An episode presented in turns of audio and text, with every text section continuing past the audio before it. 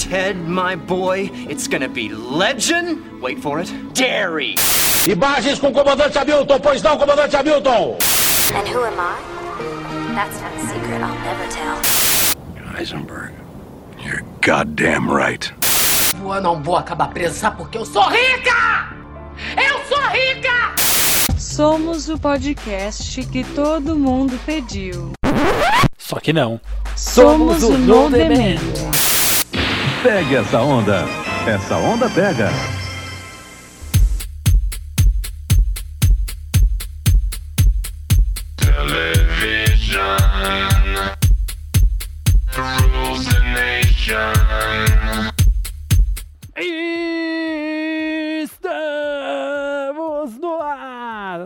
Somos o No Demand. Eu sou Arthur Vicentini e antes de apresentar os outros integrantes, eu tenho um anúncio importante para fazer. Eu finalmente vi Guardiões da Galáxia.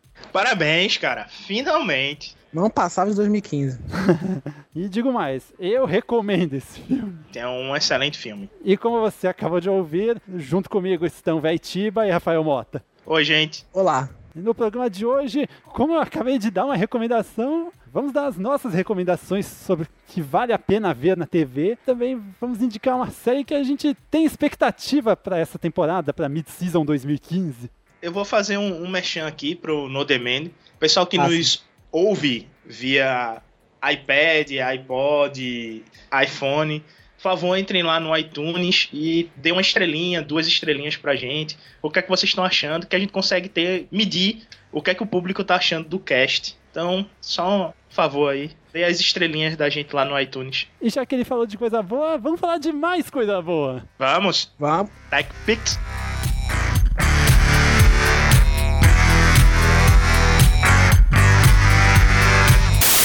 Vamos falar de coisa boa? Eu não acredito que você ainda não tem filmadora. Dos peixes de águas frias e profundas lá da Noruega. Pode começar a ligar antes que as linhas congestionem.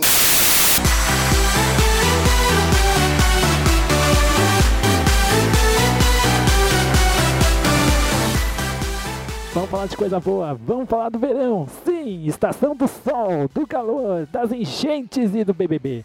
E você, como passou a virada do ano? Eu passei vendo queima de fogos bem mais ou menos no litoral de São Paulo, mas eu consegui pular sete ondas do mar, já que não tinha tanta gente assim. Vamos ver o que 2015 traz pra gente. Eu voltei da minha folga, mas a nossa companheira sintética favorita, a voz do Google, ainda tá descansando. Eu queria que ela continuasse, mas ela insistiu em pedir férias. Fazer o quê? Mas para esse bloco de recados, para esse bloco de coisa boa, conseguimos alguém à altura da minha companheira digital. A voz em inglês do Google. Hello, I'm software. Então, voz em inglês do Google, qual o seu programa de TV favorito? Every TV show there is. Olha, sem considerar o seu gosto amplo até demais, se soa praticamente como um ser humano. Thank you. Lots of hard work went into making me. E então, o que você tá achando do Brasil? I'd rather not comment. Actually, I'd love to tell what I think, but who knows what happens when I say it. Maybe someone will make a massive Facebook post about it, or a test out, as you guys like to call it. Verdade, textões no Facebook com a opinião de estrangeiros sobre o Brasil às vezes irritam. Ainda mais essa ressaca de eleição que nunca acaba. Mas você também tá aqui para me ajudar a divulgar os canais do No Demand. Afinal, ainda precisamos que os nossos ouvintes espalhem o ND pros seus amigos, já que ainda somos um podcast pequeno e não temos nenhum padrinho. Então, voz em inglês do Google, diga o endereço que nossos ouvintes têm que falar pros seus amigos. Nodemand.com.br. E se alguém tiver algo a dizer sobre qualquer um dos nossos podcasts, pode dizer nos comentários de cada post, na página de contato do site, ou ainda mandando um e-mail para... Somos at nodemand.com.br. Se você curtiu os nossos podcasts, aproveite para curtir nossa página no... Facebook.com slash Somos Nodemand. E se quiser ser o primeiro a saber quando sai um podcast novo, acompanhar as últimas notícias da TV selecionadas pela gente e acompanhar também vários programas de TV que estão no ar, inclusive a temporada de premiações e do Mids Universo tá aí. É só seguir a gente no... Twitter.com slash Somos Nodemand. E mais uma coisa, voz em inglês do Google. O poste da luz em cima, a mulher da luz embaixo e o bambu. Anfia no Teoku. Não é que você aprendeu? Então, o que tem agora? Bambu? Não, o primeiro podcast no Demand de 2015. E a gente recomenda.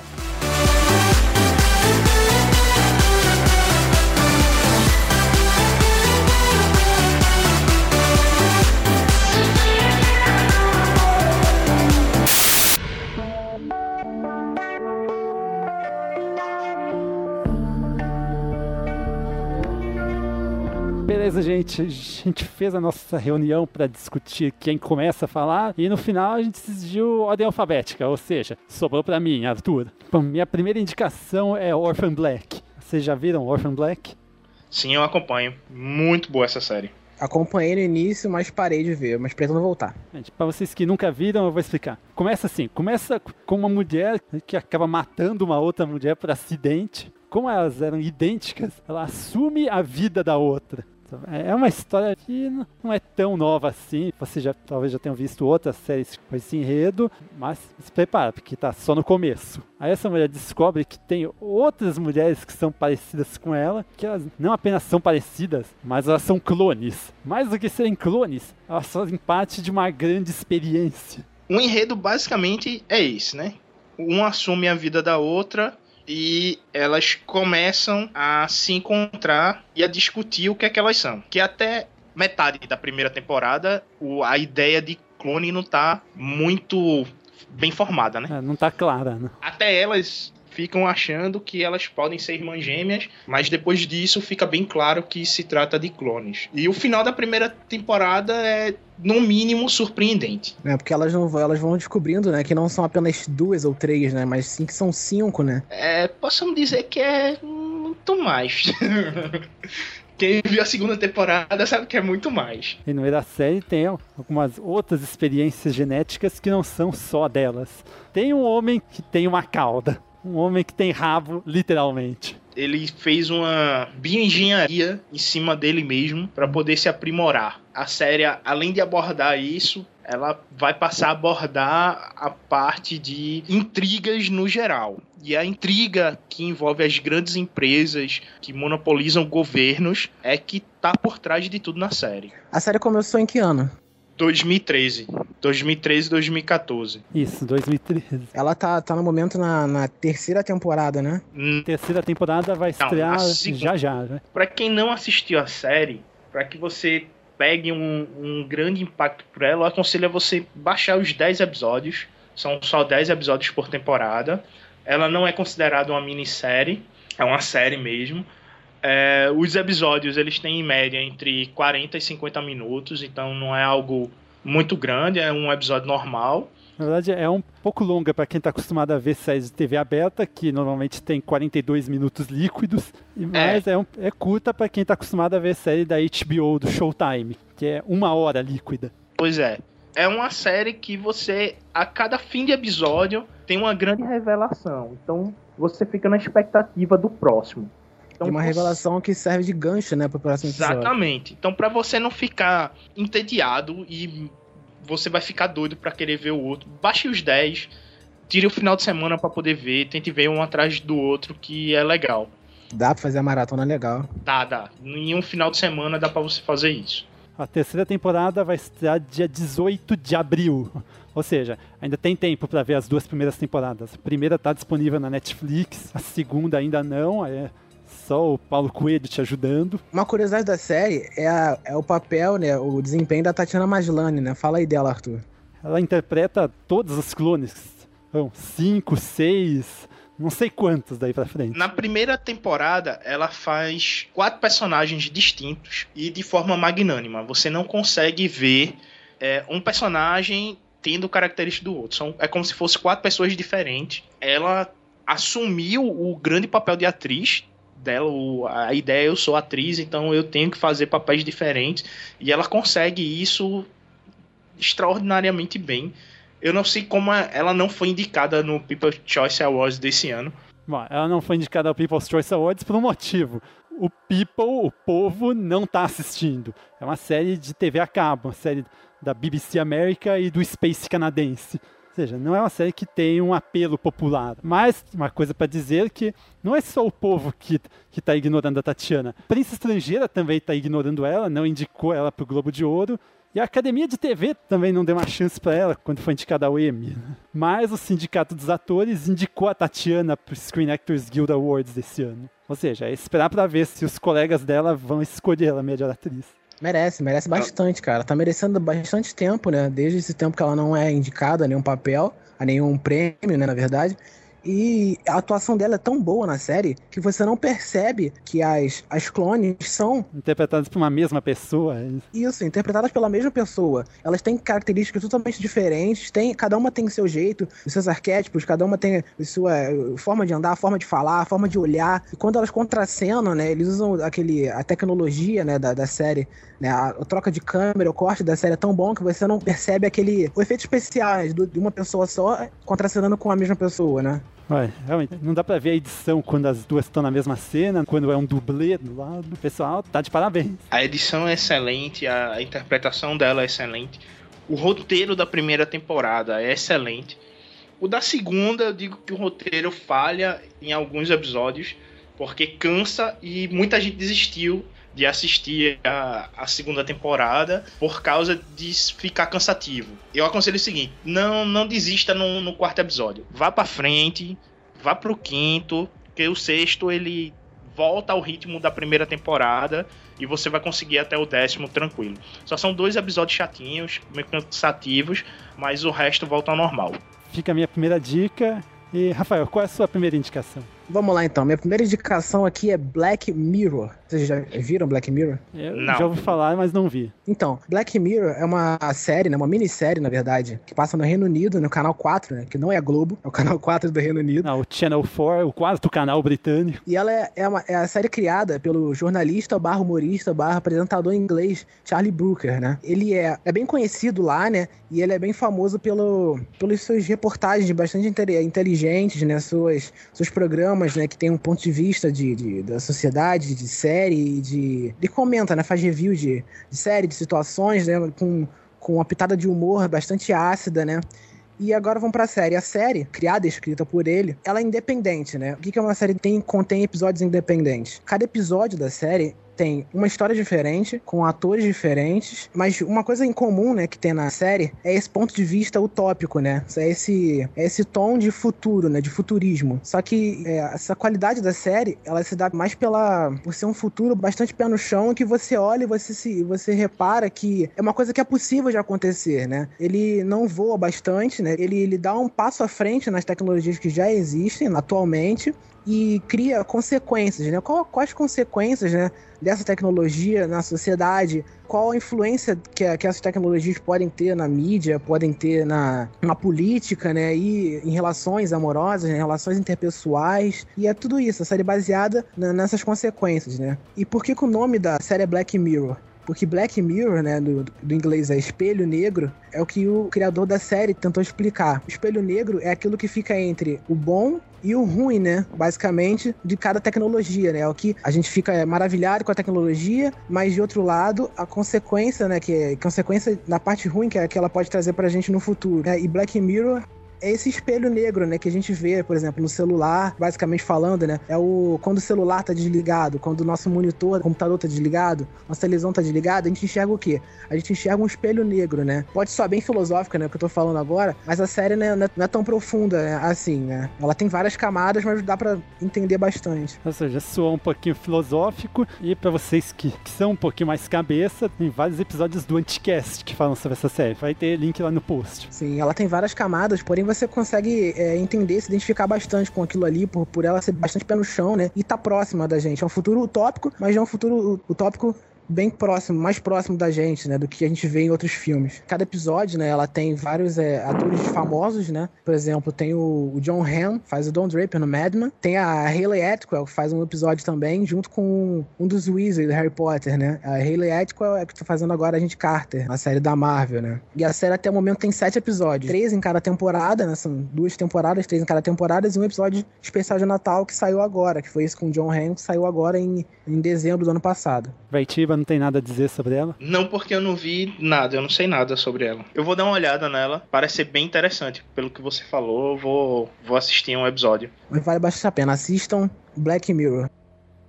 Vaitiba, qual é a sua indicação para esse bloco? Bem, eu vou indicar uma série do Netflix, certo? Que é House of Cards. É a série mais premiada do, do Netflix. Mais e... ou menos, mais ou menos. E é uma das séries mais impactantes, porque a primeira temporada dela ela veio no carnaval de 2013. Exatamente, a gente tava no carnaval aqui no Brasil, estreou aqui. Eu deixei de brincar carnaval durante dois dias para poder assistir essa série, porque eu assisti o primeiro episódio e eu fiquei chocado quando ele quebra a quarta parede. Quando ele começa a conversar com a gente, você sente aquele choque, você se sente em filmes da década de, de 80 e o jogo que é feito de poder e a brincadeira das cartas que realmente tem essa jogatina é como se fosse um jogo de poker que tá acontecendo. Você fica surpreso, intrigado, quer ver um episódio atrás do outro, porque cada episódio ele vai ter uma reviravolta. E o jogo de poder que eu tô me referindo é atingir o máximo de poder. Como diz é House of Cards, é o jogo de poder dentro da Casa Branca. Então, como é que um, um político conseguiria se tornar presidente lá? Então você teria que jogar as cartas certas, manipular as pessoas certas. E é exatamente isso que Frank Underwood, que é o protagonista da série, o que fala, conversa com você o tempo inteiro, que mostra como é que deve ser feita a jogada de poder, mostra como é falho. Quem substitui quem lá dentro da Casa Branca é algo que é escalonável. Dependendo de onde você estiver, você consegue chegar ao poder lá muito fácil. E esse é o maior medo dos Estados Unidos. Eles veem o seu grande chefe, o presidente, ser derrubado. Eles morrem de medo disso. E o cara começa a trilhar esse caminho. A primeira temporada, ele acaba iniciando essa jornada, derruba um bocado de gente. Eu não vou soltar muito spoiler, porque é uma série que se você soltar spoiler, estraga. Por isso que se chama spoiler. É, mas tem, tem spoiler que você pode receber que não vai estragar tanta série, dependendo do tipo de série. Mas essa estraga pelo seguinte, é como ela foi feita, é para você assistir sem spoiler. Vá pela expectativa. A segunda temporada, a expectativa, você acha que o cara vai se dar muito mal, que ele tá fazendo uma jogada errada e você vê a desgraça acontecendo e tudo vai mudando de acordo com as jogadas que ele faz. É chocante como as coisas acontecem, quem, quem consegue subir, quem cai, quem desaparece. Você lembra muito o jogo de poder aqui de Brasília, mas é, só que não. Tá? Já, diz o, o nosso slogan certo? É o só que não muito grande aí para essa série. E assistam, velho. Se vocês puderem, tem na locadora Paulo Coelho todas as duas temporadas, pode baixar. E na própria Netflix. Né? É, quem puder assistir na Netflix, assiste, você pode assistir dublado. É o dublador oficial de todos os atores que estão lá, são é um por ator, então é o ator que aquele dublador já tá com ele há muito tempo, tá na Netflix e você não vai achar vozes de outros atores, tá? A Netflix fez bem direitinho a dublagem, tá excelente. Tá de parabéns. A série é perfeita. É, para vocês que não sabem, essa série House of Cards é a adaptação de uma série britânica dos anos 90, que também se chama no original House of Cards. Exatamente. É, e essa série foi, foi um filme, né, praticamente. Foi uma minissérie de quatro episódios. Também teve outras minisséries, também com quatro episódios, outras duas. Uma se chamava To Play the King, e outra se chamava The Final Cut. Todas elas tinham os mesmos personagens, mesmo protagonista. Interessante também é destacar o, o, a participação da mulher também, né? Da esposa do, do Frank Underwood na, na série, né? Mas é, a esposa dele é algo à parte, velho. Essa mulher é surreal. Se uma mulher feito ela existir, o cara que casar com ela, com certeza ele vai se tornar presidente do país, velho. Que essa mulher aí, ela é demais, velho. O que ela faz pelo marido, brincadeira, bicho. Uhum. Quem faz o Frank Underwood, né, o protagonista, é o Kevin Spacey. Isso. Kevin Spacey nesse papel, acho que é o papel da vida dele, velho. Eu nunca vi ele atuando tão bem, tá uhum. tão tão relaxado e sendo ele mesmo. O dublador de Kevin Spacey, que tá no Netflix, é o mesmo dublador dele dos filmes anteriores. Então, tá perfeito, velho.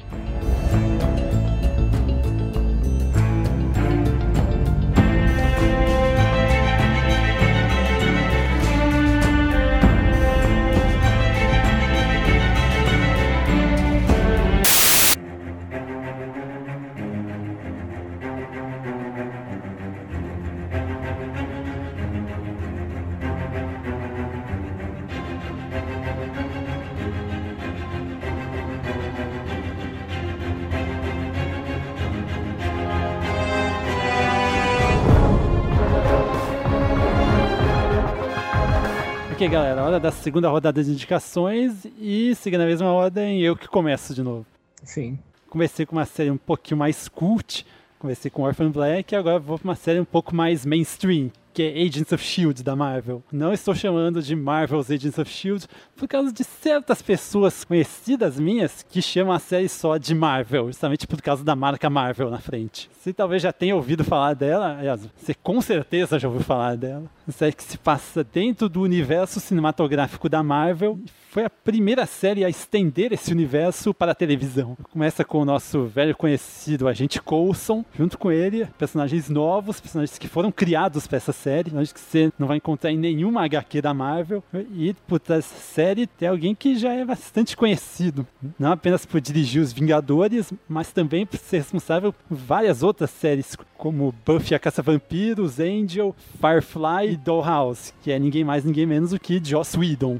Ou seja, de cara já, chamou a atenção. Sair dentro do universo da Marvel, sair do Joss Whedon. Chama e não chama, né? Porque a primeira temporada é a mais criticada por não conseguir se encontrar. É uma daquelas séries que realmente vai a dizer, olha só, no começo é mais ou menos, mas espera até o sexto, sétimo, oitavo, décimo episódio para ficar boa. Depois ela engata, né? É, foram dez episódios para ela conseguir se encontrar. Porque no décimo eles conseguem fazer o link com o filme, que foi pro cinema, e aí ela realmente começa a mudar, porque você vê a transmídia acontecendo, ah, na verdade foi né? no oitavo episódio, foi no oitavo. Aí quando a transmídia acontece, eles se acham. Eles realmente decidem fazer uma série para o público nerd, para o pessoal que realmente acompanha o material deles e deixa desse negócio de agradar gregos e troianos. Exatamente, cara. O ponto crucial dessa série foi quando ela se encontrou com o universo cinematográfico, né, da Marvel, porque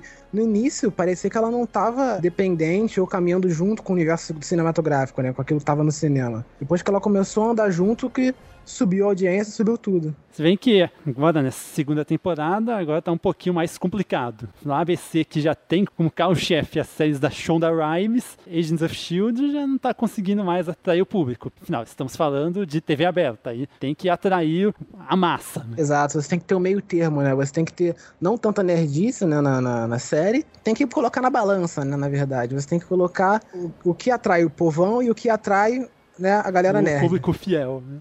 Exato. Aí é que vocês estão um pouco se enganando. O que eles estão fazendo tá certo. Porque eles vão conseguir manter um certo nível de audiência. E é o que eles estão conversando entre si. Que a audiência deles é essa e vão manter nessa pegada. Não adianta eles voltarem ao que estava na primeira temporada. A primeira temporada eles tentaram agradar a todos para poder ter vou ser mais cult, vou pegar o pessoal. Não deu certo quando eles se focaram a pegar o público mais nerd, que é um público mais fixo e que realmente assiste, eles se deram bem. A série ficou boa, chamou gente, veio gente de fora que se interessa. Agora, não tá chamando tanta gente porque o público que ele deveria atingir já atingiu. Sim, mas foi isso que o Arthur falou. Ele falou que atingiu a galera nerd, mas depois pode começar a cair porque é uma série de TV aberta, né? Mas eles não estão se preocupando com isso. Eles querem se preocupar de ter um público fixo para poder o cinema ser o cargo-chefe. A série é um apoio pro cinema. Ela não é a base pro cinema. Ela é um apoio. Verdade. verdade. E como apoio, aí é que tá. É uma transmídia. Você tem o cinema que está sendo jogado pra série.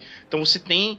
É, é uma extensão. Como as HQs não é todo mundo que vai ler as HQs. Só quem vai ler a HQ é aquele cara que realmente gosta, que curte ir atrás de informação. Uhum. E tem que ter em mente, nem todo mundo é nerd. Uhum. Mas assim, o que fez bem pra série foi que ela começou a influenciar o filme e o filme começou a influenciar ela, né? Tanto que no Capitão América 2 foram eventos que influenciaram na série depois de tal episódio, né? Tanto que pediram para as pessoas não verem tal episódio da série antes de ver o Capitão América. Exato, que é uma influência direta do que vai estar tá acontecendo e, e aí é que tá. Agora tá tendo nessa segunda temporada tá tendo uma mudança. O, a série tá dando base para um filme. E isso é perigoso. Exatamente por causa de audiência. Aí é que eles podem errar a mão. Sim, agora tá começando a fazer o contrário, né? A série influenciar o filme, não o filme influenciar a série. Exato. Aí isso aí pode realmente acarretar em problemas. Porque eles começaram a dar a base pro Inumanos. Ou seja, quando for iniciar o filme, vai ter muita coisa que quem acompanhou a série vai entender melhor eu não acho que eles vão desprezar quem não vê a série. Eles vão conseguir colocar quem não vê a série dentro do filme. Uhum. Mas quem acompanha a série vai compreender melhor o que tá se passando naquele filme. Mas eu acho que a Marvel sabe o que tá fazendo. Também tem a questão de estar tudo dentro do mesmo universo e essas podem acabar meio que se confundindo, afinal. Inumano só sai em 2018 e, como já disse, não sabemos se Agents of S.H.I.E.L.D. vai durar até lá. Não falei muito sobre os personagens, mas é algo que vocês vão acompanhar, vão se acostumar. Tem nosso velho conhecido agente Coulson, tem uma agente que bota para quebrar, usando um termo bastante clichê. É, tanto é que ela é chamada de a cavalaria, né? É, ela é agente e uma pessoa é a cavalaria. Daí você tira como é que essa mulher arrasa. Para não dizer que não demos nome aos bois, é a gente May. Temos também o casal de cientistas, Fitzsimmons, temos o Ward, que vai passar por uma grande reviravolta na série, não vou dar nenhum spoiler. E já que está falando em reviravolta, a Sky, que é, de certa forma, a co-protagonista da série, que, mais uma vez não dando spoiler, no final da primeira parte da segunda temporada, acontece algo que muda tudo. É, tanto é que tá todo mundo esperando o início dessa segunda parte da primeira temporada pelas mudanças que tá trazendo a série. Mas isso vai acontecer só em março, assim que acabar a temporada de Agent Carter, que, como já mencionei num outro podcast, vai ter só oito episódios. E começou com dois episódios excelentes. Rafael, segunda indicação. Sou eu agora. Eita. E a minha segunda indicação aqui do cast vai ser nada mais nada menos que o universo do Homem-Morcego, o universo de Batman, que vem com Gotham. Série que começou, né, no, no ano passado, em 2014, já tá no seu 13 terceiro episódio, tá, e até agora tá muito boa, né? É a série que fala de Gotham, da cidade de Gotham, só que antes do, do Bruce Wayne virar Batman, antes do Coringa virar Coringa, antes da Mulher Gato virar Mulher Gato. Bem antes, logo depois que os pais do Bruce Wayne foram mortos, quando ele ainda era uma criança. Né, o primeiro episódio dela ela começa no assassinato, né, dos pais do, do, Bruce Wayne, e ela segue acompanhando a história dos personagens principais da série, que são o detetive Gordon, né, interpretado pelo Ben Mackenzie, de The O.C., que tem o parceiro dele, né, que é o detetive qual é o nome dele? Tá precisando de alguma coisa pra memória. que é o detetive Harvey Bullock, interpretado pelo Donald Logue, né? Quem conhece ele de, de Sons of Anarchy, entre outros filmes aí. E vários outros bons atores, né? Tem a mulher também do Will Smith, né? Jada Pinkett Smith, que faz a Fish Moon, né? Que é uma das... Vilãs da série. Ela é uma gangster e ela controla o submundo de Gotham da parte leste, próximo à Arkham. Eu vou utilizar a propaganda da, da CW aqui, da TV a cabo. A CW diz que Gotham é o personagem da cidade cidade. Assim como eles têm um personagem do Arqueiro Verde, Flash, Gotham é um outro personagem. Então, como o personagem é a cidade de Gotham, ele vai abordar cada temporada vai ser um grande vilão inimigo de Batman que vai estar tá surgindo. Essa primeira temporada, o foco é o Pinguim, que é interpretado magistralmente pelo ator Robin Lord Taylor. Ele está interpretando magistralmente o Pinguim, dos seus traços físicos ter um, uma perna manca, de, de falar embolado, de sempre querer estar tá trapaceando, o jeito de, de gesticular com as mãos, o modo de olhar, a, a forma do penteado do, do cabelo, tá, tá, tudo perfeito, tá? A gente vê o pinguim mais novo e sempre tropeçando porque ele tenta fazer acordos que nunca dá, dá certo. O Pinguim sempre foi muito ruim em fazer seus acordos com os vilões. Ele sempre se dá mal nesses acordos e ele tá evoluindo para se tornar um grande vilão. A série ela é dividida né, entre vários núcleos, né? Que tem os núcleos dos chefões, né? De Gotham, né? Que são os gangsters, que são a família Maroni, a família dos Falcone, né? Que também tá é, enrolado com a Fish Mooney. Tem o núcleo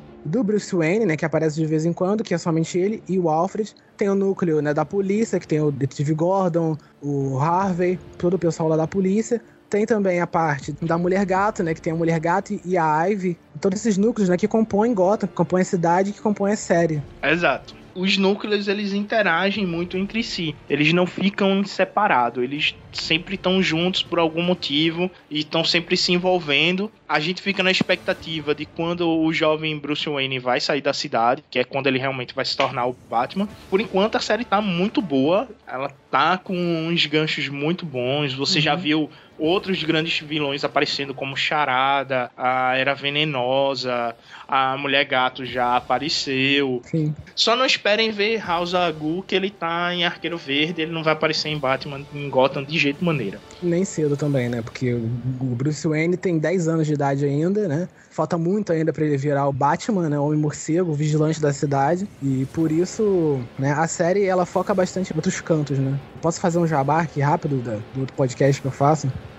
que é sobre o Gotham, né? Então, é, se você está assistindo Gotham, e se você está tá acompanhando, né, episódio por episódio, né, no outro podcast lá que eu participo, que é o Sabe na Nós, wordpress.com. Você lá acompanha, que a gente comenta cada episódio né, que sai de Gotham, né? Dá uma conferida lá que tá muito bacana. Oh, legal. Jabá feito, hora do Vaiti vai dar sua segunda indicação. Bom, é, não fui patrocinado pela Netflix, tá? Antes que comecem a soltar as piadas e dizer que eu fui patrocinado, que eu tô ganhando dinheiro por fora. Não tô. É porque a Netflix lançou recentemente Marco Polo. E, sendo bem sincero, eu como muitos, nem sabia que ia ser lançada essa série. Como muita gente teve a surpresa na, na Comic Con Experience, começaram a falar de Marco Polo lá, ninguém sabia sobre o que era essa série. Os atores super empolgados, mostrando lá. Teve uma atriz que fez um strip em cima do palco, tava todo mundo empolgado. O ator principal que faz o Marco Polo, um italiano, o cara é muito louco. Ele ficou brincando com todo mundo. O stand deveria ter uma hora, virou três. E você vê o quão cara é excelente ator à medida que você vai vendo a série. O primeiro episódio lhe deixa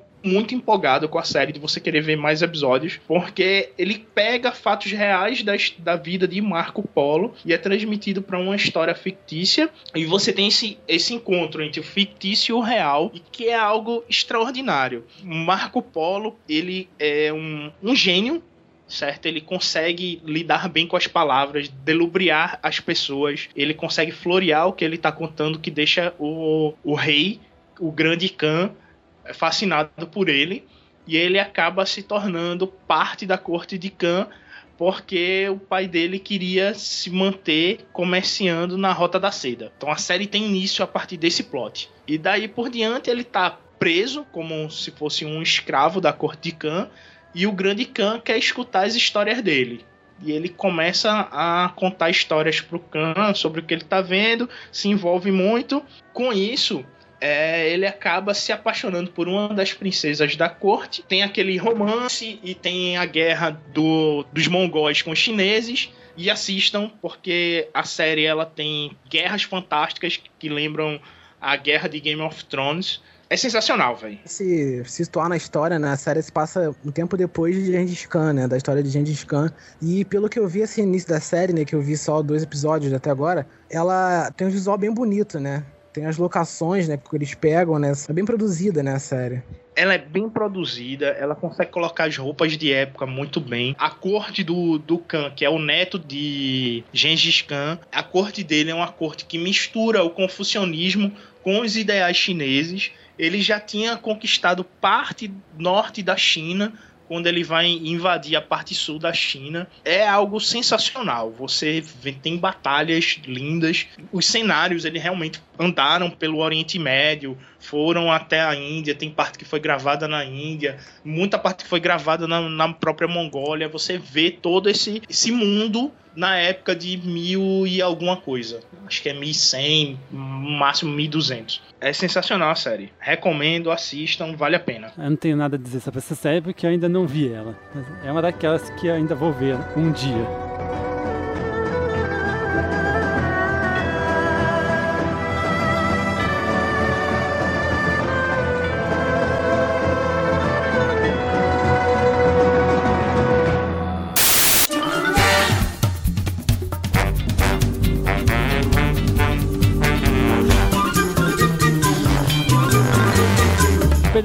Gente já deu nossas indicações do que a gente vê. Agora é hora a gente dar nossas apostas sobre o que ainda vai estrear nessa mid-season. Essa época que vai de janeiro até abril, mais ou menos, que as séries da temporada estão na metade, e aí várias séries foram canceladas, outras estão em pausa, e aí entram outras no lugar. E a minha aposta é uma série que estava programada para uma TV aberta, nesse caso a NBC, a TV desistiu de passar, aí a Netflix não só comprou a série, como também já garantiu uma segunda temporada para ela. Trata-se de Unbreakable Kimmy Schmidt. Uma série da Tina Fey. Vocês com certeza conhecem a Tina Fey. Sim, sim, sim, conheço. Primeira série dela desde 30 Rock. Só que ela não vai estar na frente das câmeras, só atrás dela. Quem vai estrelar a série é a Ellie Kemper, que fez The Office. Vocês lembram? Você já viu? Sim, sim, conheço também. Então, essa série trata de uma mulher que é resgatada de uma seita depois de 15 anos vivendo nela. Mas antes de voltar para casa, ela decide tomar sua vida de volta. E ela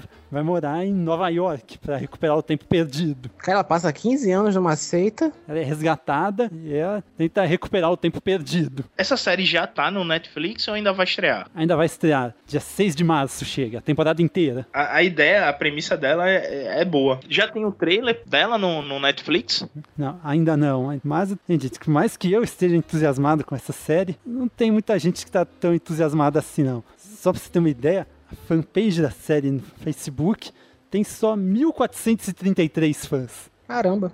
Pois é, até agora que você me falou, eu nem sabia da existência dessa série. Bom, eu sabia pelo, por comentários no, no Face. Acho que nem o nome da Tina Fey ajudou ela, mas vi que o número de fãs dobrou desde que a Netflix anunciou que ia, que ia passar a série. Mas vi que os 700 fãs também não é muita coisa para uma série que até já foi anunciada pela NBC. Caramba, tem só 1.432 mais o Arthur na fanpage do Facebook.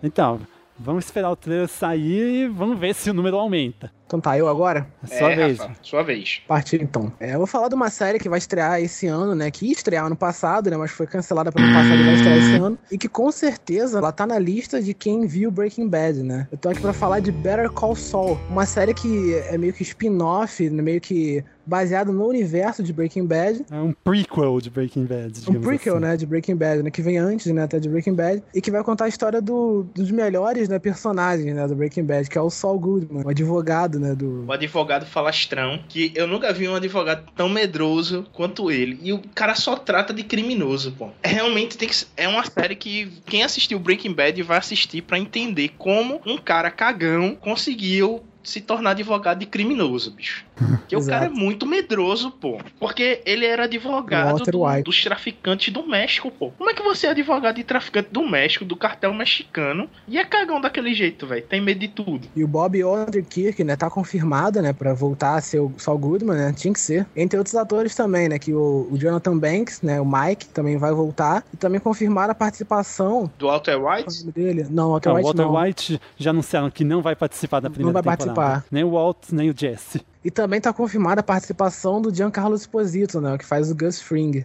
no Breaking Bad. Aquele cara. A, a... Não dá spoiler, cara. Que um não, velho. Não dá spoiler, bipa isso aí, Arthur. ah, pô, isso é um spoiler pra chamar a gente pra assistir, velho. Mas isso aí, Better Call Saul, assistam que né, vai ser co-dirigido também pelo Vince Gilligan, o mesmo cara de, que criou Breaking Bad. Ele vai dirigir o primeiro episódio, né, entre outros episódios também. Assistam que é sucesso. Sucesso, confirmado. Aqui no Brasil vai passar na Netflix e provavelmente vai ser no mesmo esquema de Drink do Inferno. Seu lá, dia seguinte já tá aqui, provavelmente, mais ou menos. Um episódio novo toda semana. Vai, Tiva, tua indicação. Tua aposta, aliás. A minha aposta vai ser uma outra série da Netflix. Repito, não tô, não tô sendo pago por eles, tá? Seria bom é... se a gente fosse. Né? Pois é, a gente tem que tentar ver se a Netflix começa a bancar esse cast, porque a gente só fala deles o tempo inteiro. Propaganda gratuita é, é pau, velho. Mas eu vou falar da minha expectativa para o Demolidor, que estreia dia 10 de abril. Eu, como sou fanboy de, de HQ e leio várias HQs, o Demolidor ele tá com a premissa de ter 13 episódios, cada um com uma hora e um quebrado.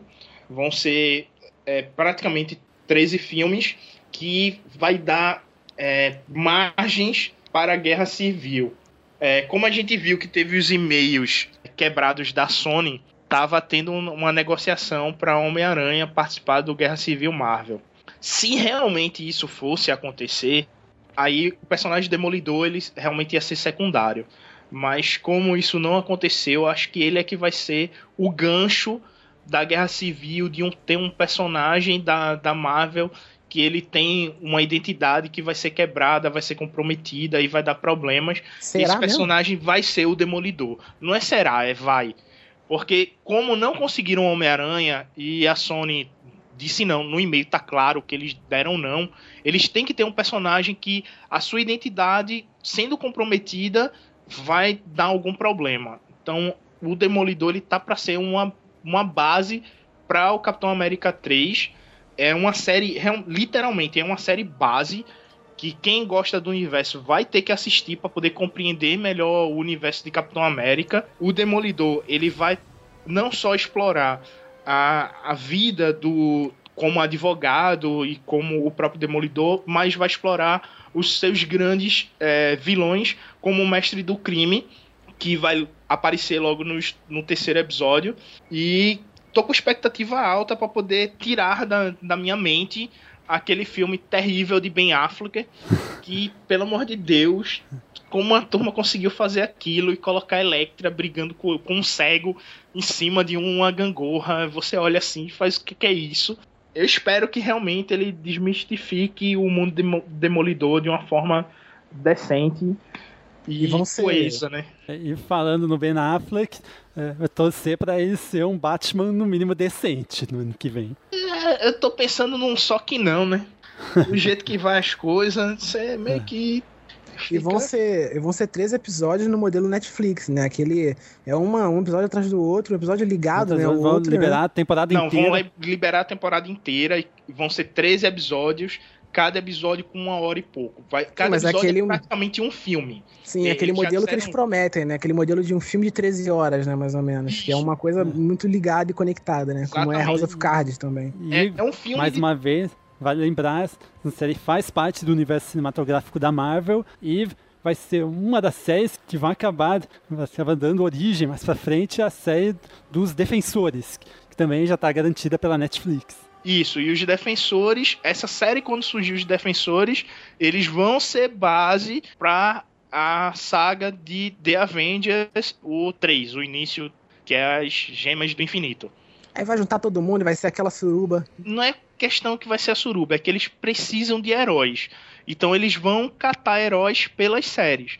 Não tô Porque- falando no mau sentido, não, tô falando no bom sentido. Pô. Não, é porque assim, tu não vai, tu não consegue fazer guerras infinitas sem heróis. Exato. Eles estão sem os mutantes. Então já já limou meu mundo de herói que aparecia no Guerras Infinitas.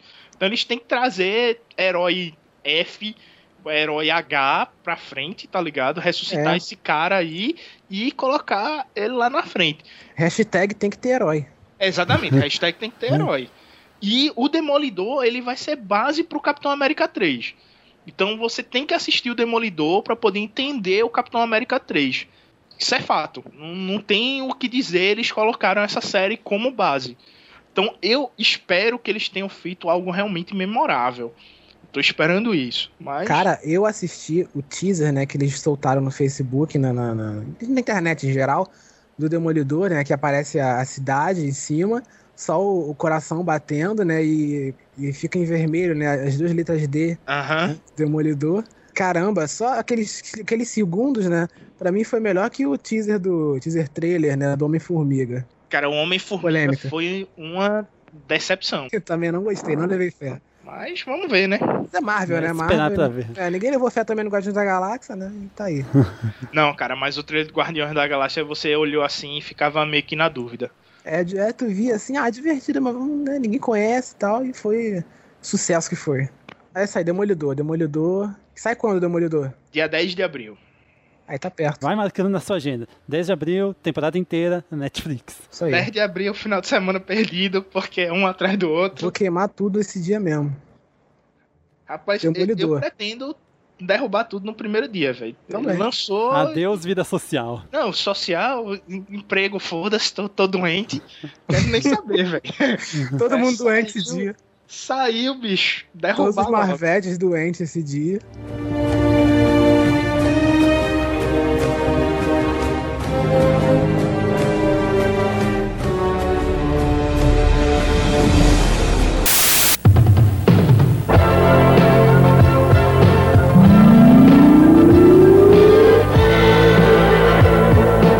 Partir deste momento, o podcast No Demand encerra suas transmissões de hoje.